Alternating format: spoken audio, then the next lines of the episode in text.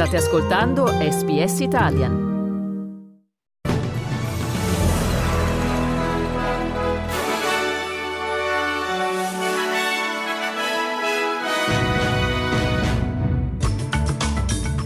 Medio Oriente, un'operazione militare a Rafah sarebbe devastante. Arriva l'appello di Australia, Canada e Nuova Zelanda per un cessate il fuoco a Gaza.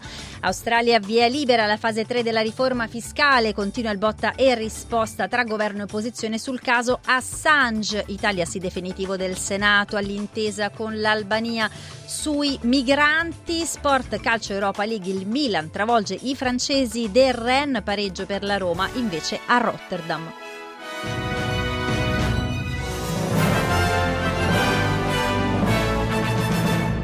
E buongiorno da Francesca Valdinoci ancora una volta con un aggiornamento delle notizie di SPS Italian di venerdì 16 febbraio. In una dichiarazione congiunta Australia, Canada e Nuova Zelanda hanno lanciato un appello a Israele affinché non proceda con l'operazione militare via terra a Rafah, che dovrebbe seguire gli ultimi giorni di bombardamenti sulla cittadina del sud della striscia di Gaza. Secondo i tre primi ministri firmatari, l'invasione sarebbe una catastrofe catastrofe per il milione e mezzo di palestinesi che si rifugiano nella parte meridionale dell'enclave da oltre quattro mesi. La dichiarazione chiede un immediato cessate il fuoco umanitario e il rilascio degli ostaggi. Penny Wong, la ministra degli esteri australiana, ha dichiarato il nostro messaggio a Israele è ascoltate il mondo, non perseguite questa strada.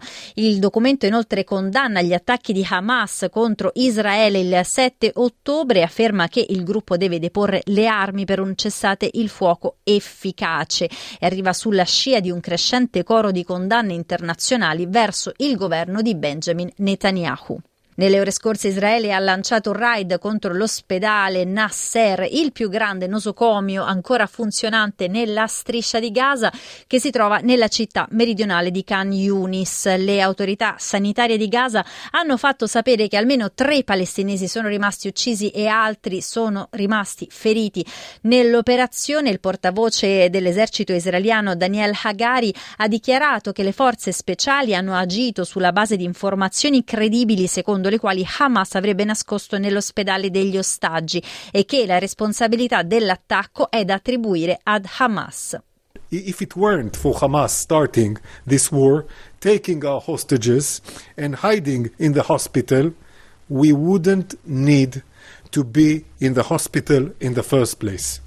Hamas started this war, Israel will end this war.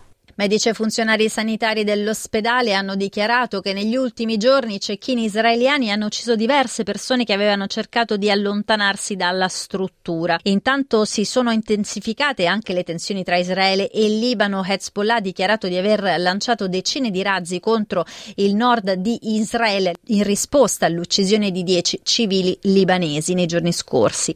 Le Nazioni Unite hanno chiesto di fermare quella che hanno definito una pericolosa escalation del conflitto conflitto. Ora veniamo in Australia dove ieri la Camera Bassa ha approvato la fase 3 della riforma fiscale. Dopo settimane di critiche l'opposizione ha appoggiato il taglio delle tasse proposto dall'esecutivo albanese. Sempre a Canberra il governo federale ha anche approvato lo stanziamento di 50 milioni di dollari da destinare al Fondo internazionale per l'Ucraina dove convogliano gli aiuti internazionali per fornire appoggio militare a Kiev. Anche l'Europa ieri è tornata sui finanziamenti al al paese. I ministri della difesa della Nato si sono incontrati a Bruxelles per discutere del sostegno all'Ucraina e del rafforzamento della difesa dell'alleanza. Sostenere l'Ucraina non è beneficenza, ha dichiarato Stoltenberg, il segretario generale della Nato. Il presidente ucraino Volodymyr Zelensky incontrerà nelle prossime ore il presidente francese Emmanuel Macron per firmare un accordo di sicurezza tra i due paesi. Nel frattempo frattempo la Russia ha lanciato decine di missili su diverse città in Ucraina. Anche la premier italiana Giorgia Meloni, in un incontro con il primo ministro rumeno Marcel Ciolacu a Roma, ha ribadito l'importanza del sostegno a Kiev. Noi abbiamo chiaramente ribadito il nostro pieno sostegno all'Ucraina. Da parte mia ho confermato al primo ministro Ciolacu l'intenzione di proseguire nel contributo attivo alla sicurezza della Romania e dei nostri alleati orientali, come abbiamo fatto finora. Quindi rimaniamo in Italia, sempre a Roma, dove con 93 voti favorevoli e 61 contrari il Senato ha approvato ieri il protocollo tra Italia e Albania sui migranti. L'accordo prevede la creazione di un centro di identificazione nell'entroterra albanese che potrà accogliere fino a 3.000 persone e un piccolo centro costiero dove far approdare le navi italiane con i profughi. Il progetto sarà operativo dalla prossima primavera e in dieci anni i costi saranno di circa 600 173 milioni di euro. Le critiche dell'opposizione mettono in dubbio soprattutto la praticabilità del progetto senza violare le norme italiane e internazionali sui diritti umani e ne sottolineano i costi. È un capitolo vergognoso. Queste sono state le parole di Matteo De Bellis di Amnesty International. Le persone sbarcate in Albania e portate nei centri, compresi i richiedenti asilo, sarebbero automaticamente detenute senza la possibilità di lasciare le strutture fino a 18 mesi, queste sono state le sue parole.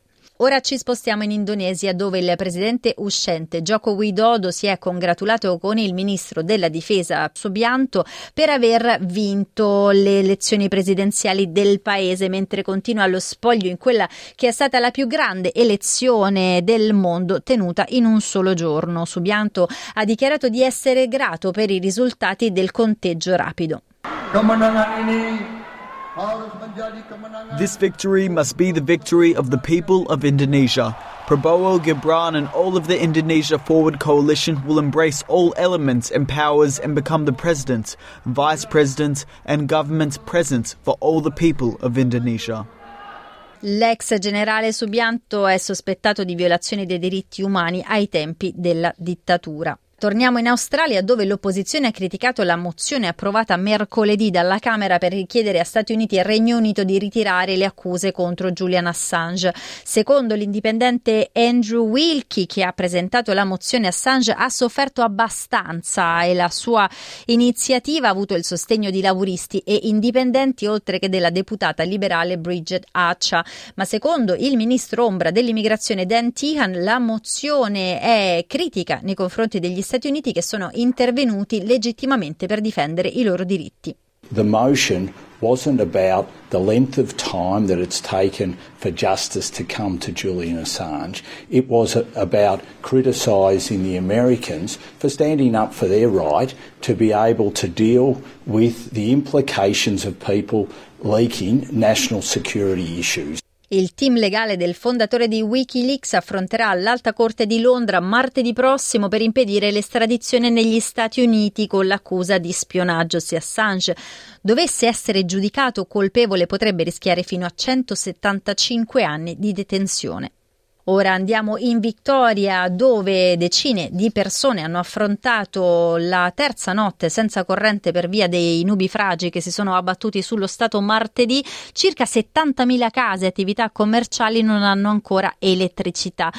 Tim Webush, lo State Response Controller, ha spiegato che le aree più colpite sono il sud e l'est della città di Melbourne e il Gippsland, nel sud-est dello Stato. Look, the significant challenges have been with the large number of trees that have come down in some areas, multiple trees, which are entangled with live power lines. And so our emergency services are working very closely with the power companies as we progress through to reopen roads, reconnect power to get communities back in and going again.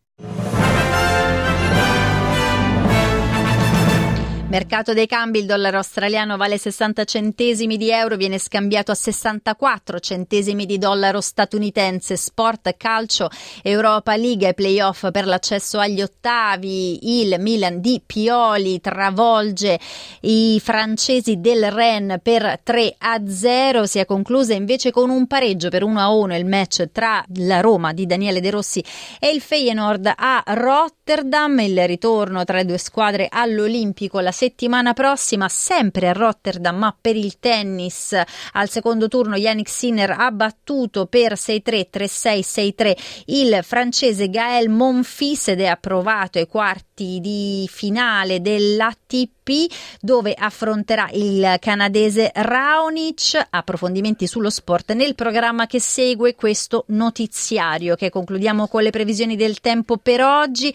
Cielo coperto a Perth, una massima di 29 gradi, sereno ad Adelaide 31, sereno anche a Melbourne 25 gradi la massima, parzialmente nuvoloso a Hobart 26 gradi, temporali a Canberra 27 gradi, precipitazioni previste anche a Sydney 27 gradi, piovaschi a Brisbane una massima di 29 gradi, condizioni simili a Cairns, una massima di 30 gradi, 33 gradi a Darwin e possibili temporali.